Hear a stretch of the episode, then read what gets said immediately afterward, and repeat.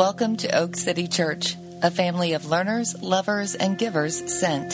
For more information, visit us online at oakcitychurch.com. Let us know if we can help you in any way. Thank you for listening. Well, good morning. Uh, thanks to those of you that made it out and to those of you that have tuned in. I mean, we went online last week, um, it, right at the end, and uh, by Tuesday, there were a, a, a, lot of views. And so I know a lot of you are tuning in, if not right this minute. Um, uh, we're in different habits of tuning in at different times uh, throughout the week. Just a few things before I get started.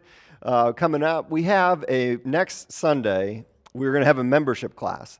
And so we're going to do that right after service. Uh, we're going to um, bring in lunch. I'll contact the people this week about lunch and uh, we're going to do this in, in a two hour time frame and just talk about who we are as a church, where we came from, where we're headed, and what it means to jump on board with that. And so, if you're new to Oak City Church, we would love for you uh, to sign up for this and to join in and to, to figure out why membership means so much to us and what it, what it means to us as a church. So, please uh, go to the website and register uh, for that, or just email me, jeff at oakcitychurch.com, and let me know uh, that you are interested in coming. There's a couple other things coming up a women's prayer meeting on January 19th.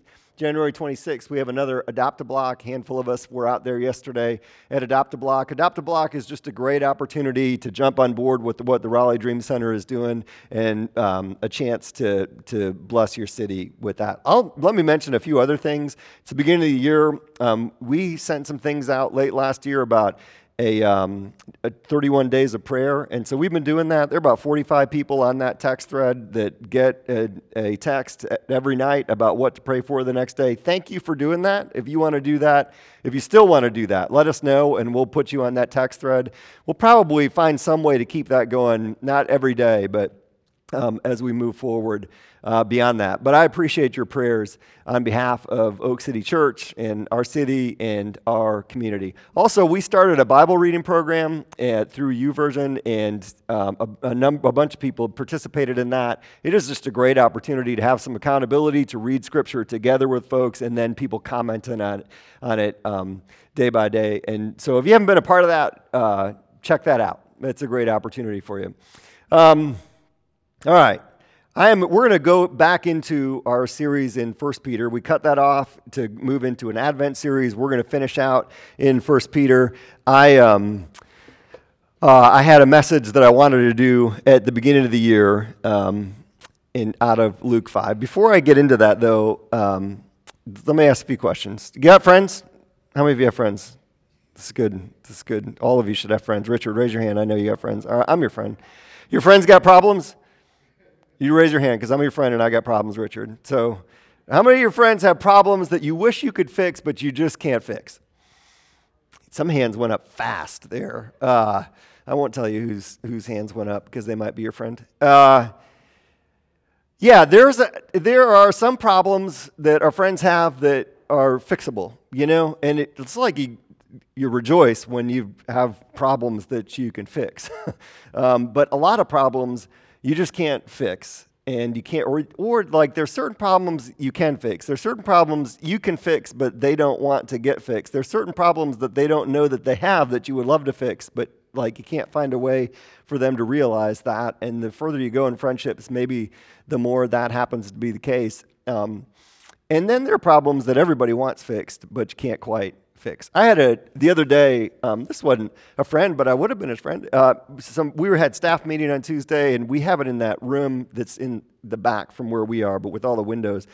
Um, and and there's a door there, and so every almost every day, someone comes up to that door because they're looking to go next door to NC Works, and they just get confused. We actually put a sign on the door that says this is not that door, but they still come up and knock on the door, and that's cool. So usually that's a really quick conversation. This guy came up and he wasn't looking for that. He was looking for something different, and we weren't it. And then after, we're at the end of staff meeting, I could tell he was really frustrated uh, because he was looking for some Oak City. I think Oak City serves, and he had, and you could tell he'd been on the street for a few days um, because he was at a shelter maybe and felt like he'd been done wrong and he was hard to understand. So I was just like, guys, I'm done with staff meeting, and went out and talked to the guy because I perceived that what he really needed in that moment was somebody to listen to him and that was the best I could do. And his it's like emblematic of someone with a lot of problems that have probably taken a lot of, a long time to get into those problems and to untie those problems is an extremely difficult thing. And i i got done with them and he ended up going next door and i said well come on back we could talk some more and he didn't. But like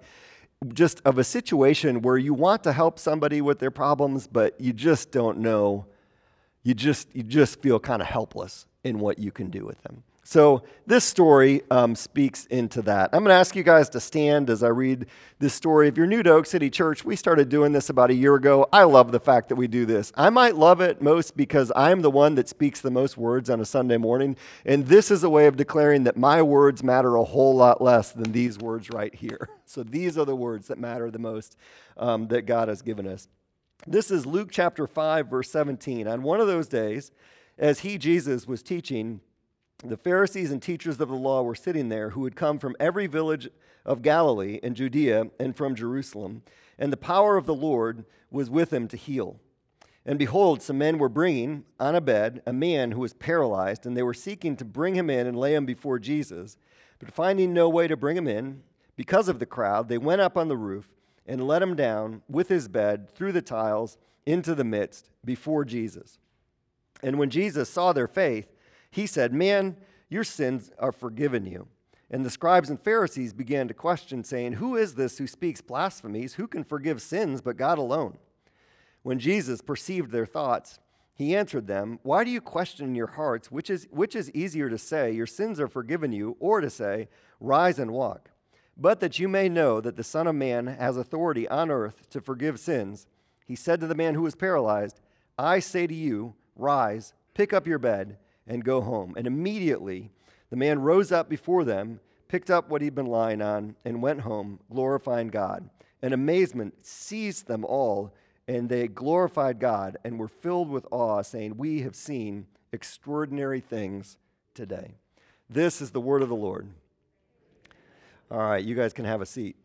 Uh, I'm going to talk out of this um, passage about the nature of true friendship, the nature of our real problem, and the power of, of the God who loves us. The, the passage starts on one of those days as Jesus was teaching, Pharisees and teachers of the law were sitting there who had come from every village of Galilee and Judea and from Jerusalem, and the power of the Lord was with him to heal. This is set in the early time of Jesus' ministry. He is teaching, and he's in a city. Another, another version of passage that talks about this story tells us he's in Capernaum, and Capernaum is in the northern part of Israel. Israel is about the size of New Jersey. And, um, and so this is like saying he's up there somewhere near Newark, but in a small town. And people are coming from the southern part. They're coming from all over. Galilee is like a county, you know, it's like a region in the northern part. And Judea is the same in the southern part. And Jerusalem is the big city. Um, if you compared it to here, it'd be like saying that, that, that those of us from the big city of Raleigh went up to hear Jesus teach in Warrenton and half of you don't know where Warrenton is. And that's the point. Like he's up in the sticks teaching, but everybody's going to see him because they've started to hear about his ministry and they want to know more about who he is. So these guys show up, and this is talking about what real friends do. Behold, some men were bringing on a bed a man who was paralyzed, and they were seeking to bring the man in and lay him before Jesus. But finding no way to bring him in because of the crowd, they went up on the roof and let him down with his bed through the tiles into the midst before Jesus. Behold is a way for Luke to say, You're not going to believe what happened next. Like, this was nuts. Like, that's how this story starts. And these guys are bringing their friend to Jesus, and he's paralyzed. He truly has a problem that they cannot fix. And so they can't do anything about it, and they think, Well, maybe this Jesus guy uh, could help us. This might be like the Bible version of a GoFundMe page. You know, like that's what we do when we know we can't help somebody with a problem that's a financial problem, is people set up a GoFundMe page. And that's kind of a great thing. Uh, I saw one over the holidays that was heartbreaking. Um, it was an 11 year old boy whose mom had died of cancer two years ago, and his dad just passed away from colon cancer and his dad happened to be a sports writer in the Chicago area. They raised a million dollars for this kid on GoFundMe, and it's fantastic, you know? And so that's the spirit of this. These guys just want to help um, their buddy, but they get there, and as I get into the scene, I think they're late. They're late. Uh, like this is the type of thing where Jesus is teaching, you want to get there early and get a good seat, but what, by the time they get there, and he's probably in a small house teaching. It's filled up, and they can't get to him. Maybe, um, you know, it's one of those situations where I think that somebody took a little bit too long to get ready. Like there's four of them carrying the guy, and someone was late. And so now I envision them being frustrated, maybe the way you are coming to church on a Sunday morning, where one of the guys is like, I told you we needed to leave earlier.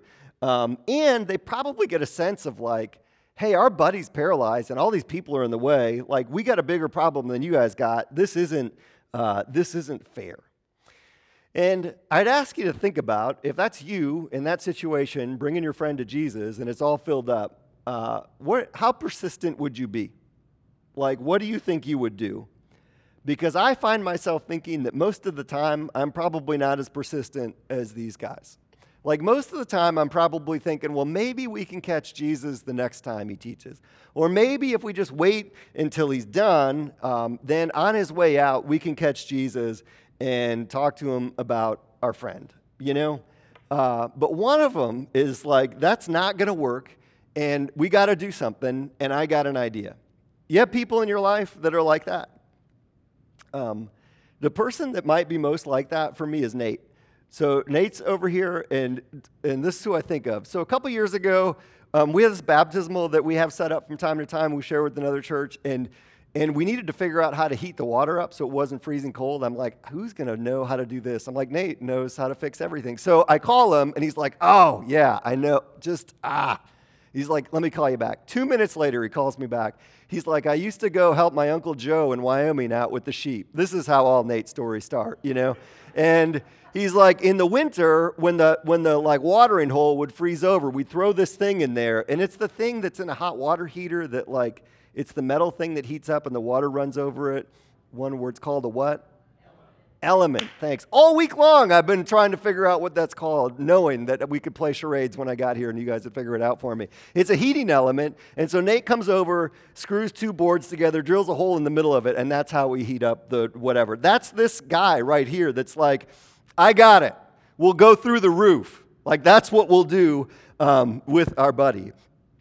I surely would not have dug a hole in somebody's roof to get the guy through there. You know, like I probably would have thought all these other people are here first. We should be polite. You know, like we shouldn't bug Jesus. He's preaching. If we bug him, he's not going to give us what we're asking for. And then we're going to have to fix this dude's roof after we get done with it. Would you want someone to dig a hole in your roof? Like do unto others. He, Jesus just, we just, he just said that. Do unto others as you have people do um, to you.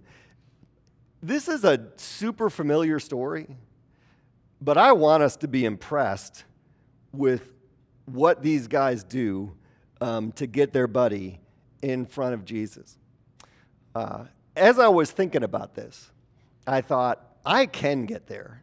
Um, there are times when I do get there. A couple months ago, um, in the fall, my mom was in the hospital for, she was in a hospital and rehab facility for about two months. She'd had a minor car accident that um, involved um, uh, fractured ankle and then surgery, and things just kind of s- snowballed. Well, the first week she's in the hospital, uh, she didn't, she wasn't doing too well, like physically, but cognitively, she was having a hard time getting adjusted being in the hospital. And so, like after a few days in there, she called me one day and she's like, Jeff, I don't know where I am right now. Like, I'm in this bed and I look out the door and I see a number on the other door, and this is the number. I'm like, man, she doesn't know she's in the hospital. And like, I guess it takes some time to get adjusted and other things were going on. By that Sunday, um, Bobby Joe, my wife, is a nurse. She had to take somebody to the hospital. She ran up to see my mom and she called me before church and said, Hey, uh, I think your mom might have had a stroke. Like she can't talk. They have her in restraints. Her face might be, you know, drooping. What what would happen when you have a stroke? And um, and honestly, I came here and preached, which in hindsight probably wasn't the best idea. And as soon as church was over, I went over there and she still wasn't speaking and she was still in full restraints because she just wanted to get out of bed. And she could get like one word out if you tried really hard. And the doctor came by. So the doctor um, that in the i don't know much about hospitals but the hospitalist is like the general doctor that probably has 50 patients he checks on every day but knows this much about every patient you know? And i'd seen this guy this was the fourth or fifth day in a row and the day before i joked with him like they ever let you go home? You know just trying to be nice and establish some rapport with them. Well, that morning, I ended up saying pretty quickly, listen, man, I'm rapidly losing confidence that anybody in this hospital has any idea what they're doing when it comes to my mother. Like, I was ticked and I was in no uncertain terms. And after a few minutes, because he deals with this all day long every day, he's like, You seem unsatisfied with the care that your mother. And that's exactly how he said it. And I looked at my mom and I looked at him and I looked at my mom. I'm like, Would you be satisfied right now? Like, are you kidding me? Or is this a real conversation that we're having? Like, I just lost it on this guy. And so he left. And I thought, well, that stinks. I'm trying to, like, it's Sunday, so I can't go down to the administration room of the hospital and just blast somebody. Um, but I walked out a few minutes later, and he's at the he's at the nurse's station. He's on the computer, and he says, "Hey, I've been looking at your mom's chart, and um, on Friday, because she had some hearing loss, and ENT had come in and prescribed prednisone for her hearing loss. Anybody have a crazy prednisone story?" Okay, these are like Ambien stories. If you, do everybody have a crazy Ambien story? Uh, and I didn't know anything about prednisone, but apparently it reacts with different things. And so he said, I'm going to take her off of that and we'll see. And within 12 hours, she was a whole lot better. Within 40, 48 hours, she was herself. And it's hard to believe now that she was ever in that um, condition. But like, I got to a place of desperation where I was my mom's advocate. I love my mom. I had to do something for my mom. And so I kind of lost it. That's where these guys are. And I think that's probably where we're supposed to be a lot more than we think we're supposed to be there. Our mission as a church is helping people come to know and follow Jesus. Uh, our job is to bring people, and this language is used a couple times in this passage. They wanted to bring their friend before Jesus. Uh, it's specific language because Jesus was the one that could fix their friend's problem. Are we desperate like these guys are desperate? If these guys are a 10 on the desperation scale, when it comes to the people that God's put in your life, where are you on that scale in terms of being desperate? Do we care about our friends the way these guys cared about their friends? And are we confident in Jesus' ability to help as these guys are confident in Jesus' ability to help? And that is a this is a convicting passage for me, and I hope it is for you. So that's friendship. The true nature of our problem, Jesus lays out next. So when he saw their faith, Jesus says, Man, your sins are forgiven you. I'm going to be honest. I don't think this was the answer that they were looking for when they lowered him in front of Jesus, right? He's teaching some important religious leaders um, and so I envision this scene again where Jesus is preaching. He's in a house. There are some religious leaders there. And all of a sudden, they hear some footsteps up on the roof. And Nate shouting, Hey, yeah, give me that shovel. You know, like the roof isn't that thick. They can hear what's going on up there. Now, there are. There's different like accounts of what a house would be like back in those days, and so some people say there were tiles that you could just lift off. I'm dubious of that. I think um, just based on my incredibly unlimited knowledge of, of, first century architecture and building processes, you know. But I just picture the scene where all of a sudden they hear some pounding and dirt starts to fall, and Jesus is like, I guess we're going to have to take a break here. It's almost like preaching on Christmas Eve when there's a million kids in here. And I know I got eight minutes before a bomb goes off and it's just over, you know. And Jesus just stops. And all of a sudden there's a hole in the roof, and these guys are trying to lower their paralyzed friend in, down to Jesus. There's some engineering involved with that. I don't know how they did that without dropping him and making his whole problem worse, you know? And then they get him before Jesus, and Nate puts his head in through the roof and says, Hey, uh, this is our buddy Sam. You fix his legs? You know? Like, that's just how I see this scene going. And Jesus is like, Sure, Sam, your sins are forgiven.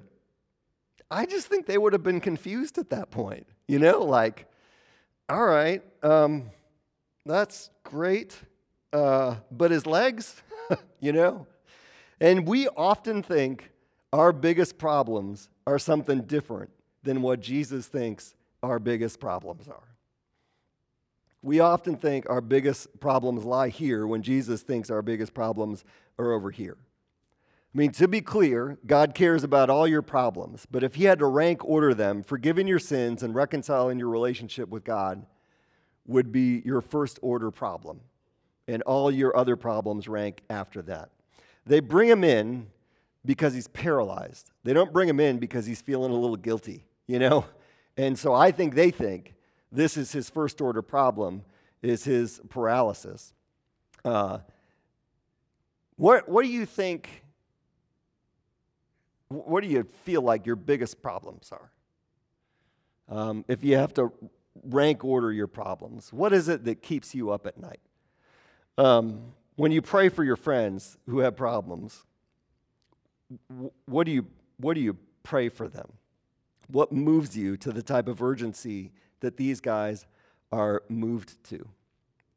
And this part of my message may be geared more towards um, those of you that are new to Jesus and haven't really surrendered your life to Christ and accepted that what he did on the cross for you and by rising from the dead is absolutely necessary, critical, central to your relationship uh, with him.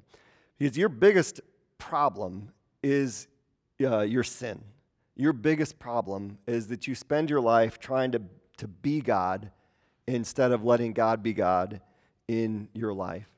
You go into the beginnings of the Bible, and, and it's the way he sets up and its simplicity and yet depth is beautiful. And Adam and Eve are in a garden, and God says, Don't eat from the fruit of the tree of the knowledge of good and evil, which is way of saying, like, I'm going to meet with you. We're going to have a relationship. And so you can depend on me to give you the information that you need as you need it. And we'll do that every single day. And they decide, Nope, I think we can do this on our own. And uh, the serpent tricks them into believing that God doesn't really love them, he loves himself, and that they'd be better off without him if they just ate from the fruit of the tree of the knowledge of good and evil. And we live out that. We're tempted by those lies every single day. And because they do that, things quickly go to hell in a handbasket um, on the earth. And we're still living out that sense of independence from God, which is our fundamental problem. Often it's the subsequent problems that bring us to Jesus. It's the felt needs, it's the relationship problems, the financial problems, the emotional problems. We start to realize that our plan, either our individual plan or collectively, how we've screwed things up together, isn't working out so well. And we can get metaphorically paralyzed in lots of ways with problems we can't solve. Um, but those problems, at some level, are the result of our alienation from God, from not trusting that He loves us, that He made us, that He's smarter than us, and He has a plan for us that's better than our plan. And the consequences of our rebellion have affected us, they've affected everyone around us, they've affected the God who made us. And a reconciliation in that relationship with God, a restoration, um, a putting Him in the place where we trust Him completely for the forgiveness of our sins, but also for the way that we live our lives, is, is what we need more than anything else. That's the core issue that needs to be resolved that He's the God who made you, that your sins are real, that they're really the result of you trying to be God instead of surrendering to Him. And, and you can't even help that, but you're responsible for it, which is where people get hung up with this. How can I be held responsible for things that I couldn't help? But it's the, the Bible describes that as the nature of sin. And while it make, make you feel good to take yourself off the hook by saying, I couldn't help it, so I can't be held responsible, that doesn't change the fact that we're all like wallowing in the consequences of our sin and everybody else's sin. And we need help because we can't fix those problems ourselves. And if the last few years have taught us anything, it's that we're incapable of fixing the problems ourselves, and we need Him. We need Him. And so your sins are forgiven. Solve this man's biggest problem. That is the greatest news that Jesus could give this guy. And Jesus is going to work on the deeper issues, but he starts with the biggest problem. So often people get in a crisis, um, they seek God's help. Once the external issue is resolved, they just go on trusting their own judgment and forget about God. And we all do that to some extent. Um, I've been, been following Jesus for 35 years. When things get bad, I pray more. Like we all lean on him more in those ways. But how many, how many times have we seen people with, you know, with a crisis in their life show up at church for a few weeks or a few months, and that crisis gets resolved, and then they just go on living their lives as if it never happened? And that doesn't fix your problem. you know, like your core problem is your relationship with God that can only be restored through the work of Jesus on the cross and his resurrection from the dead. The true nature of this guy's problem is not that he's paralyzed and needs to go for a walk. It's that he's spiritually dead and needs to be raised to new life. And that's your problem too. Um, and so Jesus teaches us about that. It's part of why he tells this story. And then we see his power to heal. It says the scribes and Pharisees began to question, saying, Who is this who speaks blasphemies? Who can forgive sins but God alone? When Jesus perceived their thoughts, he answered them, Why do you question in your hearts? Which is easier to say, Your sins are forgiven, or to say, Rise and walk? And so the religious leaders are like, Hold on there. Like, that's a big claim. And they're right to say that. Um, it is a big claim. Uh, if I say to you, you know what, your sins are forgiven because of the work of Jesus on the cross for you, and because by rising from the dead, he showed thee as the power over sin and death, that's one thing. If I say to you, your sins are forgiven because I say so, like, you're gone, right? Rightfully gone. And that's the claim that Jesus uh, is making. And the religious leaders rightfully call that out if he's not God it's blasphemy. Sometimes you'll hear people talk about the Gospels and Matthew, Mark, and Luke were written earlier and John was written later. And so John is the only one that really only talks about the divinity of Jesus. That's just totally not true. And this is one example of it. Um, the biggest example of it being that they, they executed Jesus. They didn't kill him for jaywalking, they killed him for blasphemy um, because he claimed to be God. And so he engages that and says, All right, I get it. Which is easier to say, Your sins are forgiven, or rise and walk? And, um, and it's easier to say your sins are forgiven because you can't, it's not verifiable, you know, but rise and walk is verifiable. Now, I'm not going to get into how these two things are tied together or whether they're tied together because in their culture that meant something different than it does in our culture. And Jesus, you know, very explicitly in certain cases of physical ailment says this has nothing to do with anybody's sin. And I just don't think it's the point of the story. If you want to talk about that later, I'd be happy to sit down and talk about what that means. I just don't think it's the point of the story. The point is that he's able to forgive sins and he's able to heal our problems. And so he says, But that you may know that the Son of Man has authority on earth to forgive sins. He said to the man who was paralyzed, I say to you, rise, pick up your bed, and go home. And immediately he rose up before them and picked up what he'd been lying on and went home glorifying God, and amazement seized them all. And they glorified God and were filled with awe, saying, We have seen extraordinary things today.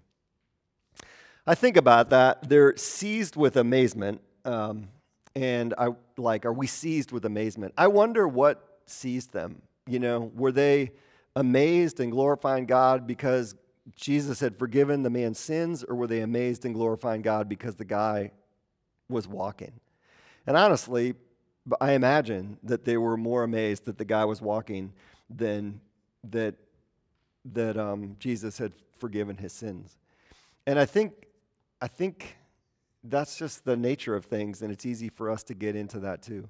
I can think back over the years of our church and, and just people that have experienced um, healing. I think we've had a few physical healings, but like more relational, emotional, just life healings, like marriages healed, addictions um, healed, emotional problems healed, people recovering from abuse situations and traumas and healing. And I wish we were better at telling those stories. They most often happen over like long periods of time. And, and the most extraordinary thing, and the thing that we should be the most amazed about, maybe I am because I'm closest to it, is people that at one point have surrendered their lives completely to Christ and become a Christian, believing that Jesus is who the Bible says that he was, and surrendering themselves to him. And then over time, like after they've solved that core problem, then all these little problems that are out here eventually like work themselves out because we've we start surrendering different parts of our life to him. Those are the those are the things that we ought to be completely amazed with more than we are. I mean, we should be seized with amazement. And I think just what's going on in our culture, we will have more and more opportunity for that to happen as people cling to who Christ is. If you are here, if you are tuning in, if you've been checking this out for a while and you have not, you've never gotten to that point where you have, you have surrendered your life to Christ, you have confessed um, in your with your mouth that Jesus is the Lord and believe in your heart that God raised him from the dead, um, that's my invitation to you. Like, I'd implore you to do that. and to get to the core of the problem and surrender to Him and allow Him, accept what He's done for you to forgive you from your sins and, con- and um, commit your life to Him as a disciple of Jesus. Those other things are going to get worked out, but this is where you need to you need to be. And once you do that, um, to get baptized. And if you've done that and haven't been baptized, then you need to be baptized. We get so used to the symbols of communion and baptism, but they are radical symbols. I mean, baptism is a symbol of I have died with Christ and I've been raised to new life. Again, the problem isn't that he needed he was paralyzed and needed to go for a walk. He was spiritually dead and he needed new life. And that's the picture of baptism and why he calls us to get baptized. And so if Christ has done that for you, get baptized as a way of confessing um, that Jesus is Lord. I think the message of this passage for us, for most of us, is really simple. You know, love your friends enough to know what their problems are, and love your friends and Jesus enough to say to them, to open your mouth and say, Jesus can help you with that. Like if you will go to Jesus, he can help you with that. I know he can help you with that. And to have the confidence and the desperation to bring our friends before Jesus. And so I'd ask you who in your life has problems only Jesus can fix, and what are you doing to bring them before Jesus?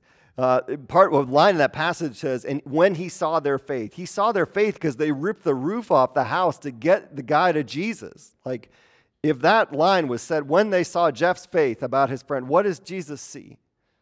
Like, what are we doing to bring our friends before Jesus? And we talk about this, and I actually have tried to talk about this in the same way over several years now, that that starts with prayer. Um, the first way that goes is bringing our people before the Lord in prayer.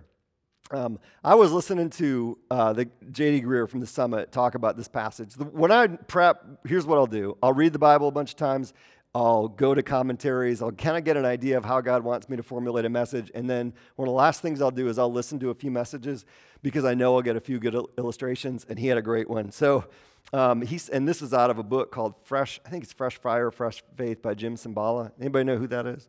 Uh, Brooklyn Tabernacle, or this church up in um, Manhattan that just had a, a revival and a you know a move of the Holy Spirit.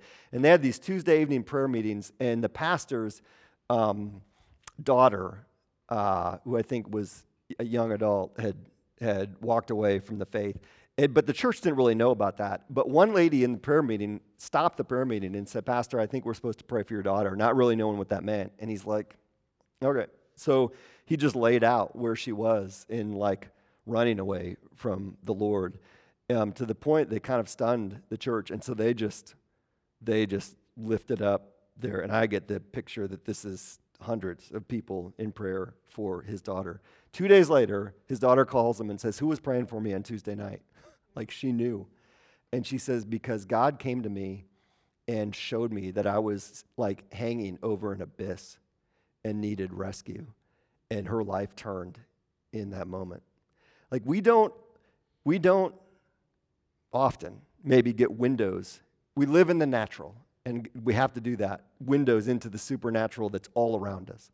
But that's where it starts is we have to bring our friends before the lord in prayer and ask him to intercede on their behalf and do something for them. Are you doing that? That's why we're doing 31 days of prayer. That's why we need more prayer is just to bring our church our city our communities before the Lord in prayer. And then these things that I've talked about for years gospel demonstration, gospel conversation, gospel explanation, and gospel invitation. Gospel demonstration is just living a life where you are turning over different parts of your life to the Lord and, and getting, living in. Um, in sync with what the gospel says is true about your life. Because when you do that, then God starts to change your life and you start to become a different person. And people are going to notice that one way or the other. And then gospel conversation is just when you're friends with people um, and when you're good friends, then you talk about things that matter in life. And when you're demonstrating the gospel in your life, then the things in your life that matter have been shaped by the gospel. And you talk to your friends, and you can't help but talk about the gospel. It's just the most natural thing in the world. And you'll get a chance to go to gospel explanation where you talk about who Jesus is and why the life, death, and resurrection is the hinge of history and the most important thing that's ever happened. And you invite people into that and say, you should check that out for yourself. Whether that means reading the Bible, um, whether that means praying with somebody, whether it means inviting somebody to, um, you know, one of the great things about being online is um, you have the opportunity, if you have like friends or neighbors or something like that that haven't been to church for a long time, invite them over for breakfast on a Sunday morning, uh, breakfast, watch church, and then you can press pause and talk about the silly things pastor says. You know what I mean? Like you can make fun of us, you do whatever you want to, but you can have a conversation with people about what it's like. You can ease people into it and, and invite them to be a part to experience um, the community of the church, which is the body of Christ. And I say this all the time the best advertisement for the church is the church um, bring them before Jesus. And I'll make one last observation about this. There were four guys that brought their friend to Jesus. It wasn't one guy, it was four guys.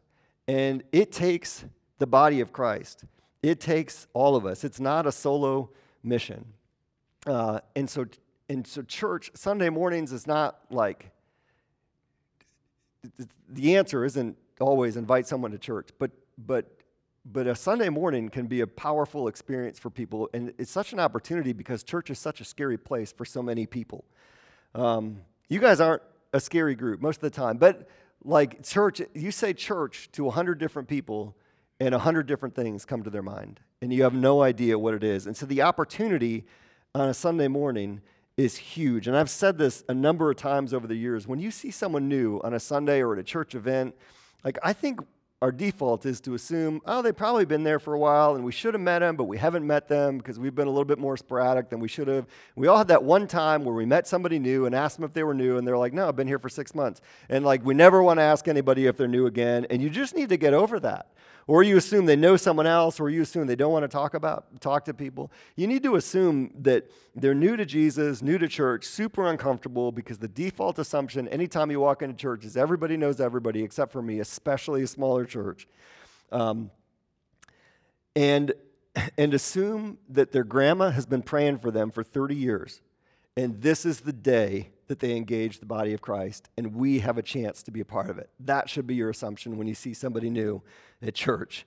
Assume that God is doing something in their hearts to draw them to Him, that they have well formed opinions about all this stuff because everybody has an opinion about Jesus, that they have questions, that God has been speaking to them, and that you have a chance to be a part of what God is doing. And that only works like when the thing is healthy and we are moving back to a place of health, right? The church needs your involvement in order to be healthy because we're the body of Christ. And, and every part of the body needs to be involved in that. And you need to be involved in the life of your church in order for you to be spiritually healthy. So, my challenge to you at the beginning of this year is these three words engage, belong, and advance. And it's re engage for a lot of you but like engage the church, engage in the activity of the church, engage in the corporate worship of the church. And so um, I use this, this line a couple times in the fall. I've asked you to consider whether you've not re engaged yet out of genuine concern, and that's hard to say on this Sunday because COVID numbers have spiked. But if you look at the graphs in South Africa, they spiked up and they spiked right back down, and they're doing that in Britain. And I think they're going to, I think within a few weeks, um, and I haven't been this optimistic since the whole thing started we're going to see numbers absolutely plummet. So I understand everybody's concern this morning. And again, we met with some trepidation, but just knowing you can come if you want to. And, and I totally get that. But have you not re engaged out of concern or have you not re engaged out of convenience that you got out of the habit? And you need to get back into the habit. And that, what I would probably challenge you is you set a goal for how many Sundays you're going to be here every month. Um, now, if I'm honest, I think if you're in town, you should be here on Sunday. You just should. I understand stuff happens, but that should be your goal. But maybe you just need to set a goal of what it's going to be because Sunday mornings um, matter. And the, the analogy that I started using last fall that I really like is about family dinner. And so when our kids were little and it was, um, you know, very possible to do this. I was a bit of a Nazi about making sure we were all around the table like five nights a week to have dinner. And so that would mostly be nothing but eating dinner. And then if everybody was there, we would pray for a minute after dinner. There's no magic to that, but every sociological study will tell you that your kids do better if you get them around the table for dinner on a regular basis. I think church is the same way. Like, this is us around the table having a meal together. And the things that happen on Sunday mornings, like micro expressions of love and encouragement and concern that happen on Sunday mornings, really, really matter. And so thank you guys for being here and re-engaging, but in engage, commit to engage, and then belong. And so engaging is one thing, but belonging and being known, making sure there's a few people that know what's going on in your life. And you can just ask yourself right now, does anybody know what's really going on in my life? Like, are there a few people that I could confide to? Our definition of home groups is a home group is a group of people committed to each other's spiritual growth. It's a group of people committed to each other's spiritual growth. That's really what a church is. And a home group is a microcosm of that. And it's a way to give you an opportunity to belong um, and, on, and to put it into your routine um, to be with a group of people on a regular basis because over time that commitment is going to end up with belonging and relationship and people knowing what's going on with your life home groups isn't the only way that it can happen for our church and our time and our place. It's the best way that it can happen, but it can also happen if you just serve on a regular basis with a team of people. Um, you're gonna you're gonna end up with a sense of uh, belonging, and um, and so you'll be known and you'll know people and you can be committed to each other's spiritual growth. And with, with men's and women's ministries, it can happen too. And then advance. And are you a part of something that is advancing the work of God's kingdom um, in, in, in our world, in our church. And so, is there an area where you are serving? Like I said, the thing is that it's the body, it's the body of Christ. And so, all the pieces need to play their part in order for it to be healthy. And right now, we need you to play your part. You know, do you have musical talent that you have been holding out on us for a long time? Uh, and there are some people that have musical talent that they've been holding out. And you're going to see them in the next few weeks and months, you know? Um, and just felt like there hasn't been a place, but there's a place. And we need that right now. Um, we need a robust um, team to greet people on Sunday mornings. And that is, an, that is an easy thing to do. It fits into the routine. There's nothing more important.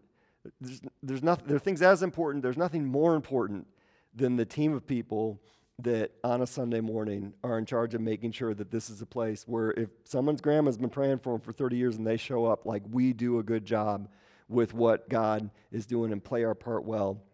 Uh, we need folks to love and lead our kids and our students. We need tech folks. One of the best things that's happened during COVID is that two of our most faithful, faithful tech volunteers are Aiden Floyd and Luke Byers.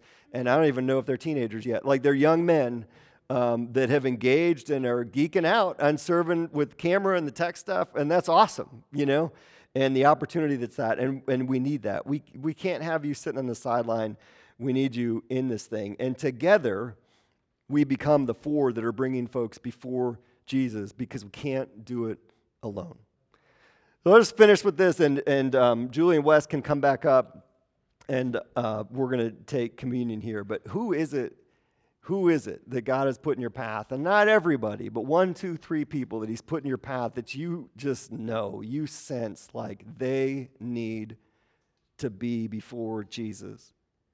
And how desperate are you for that to happen? What does God want you to do to make that happen?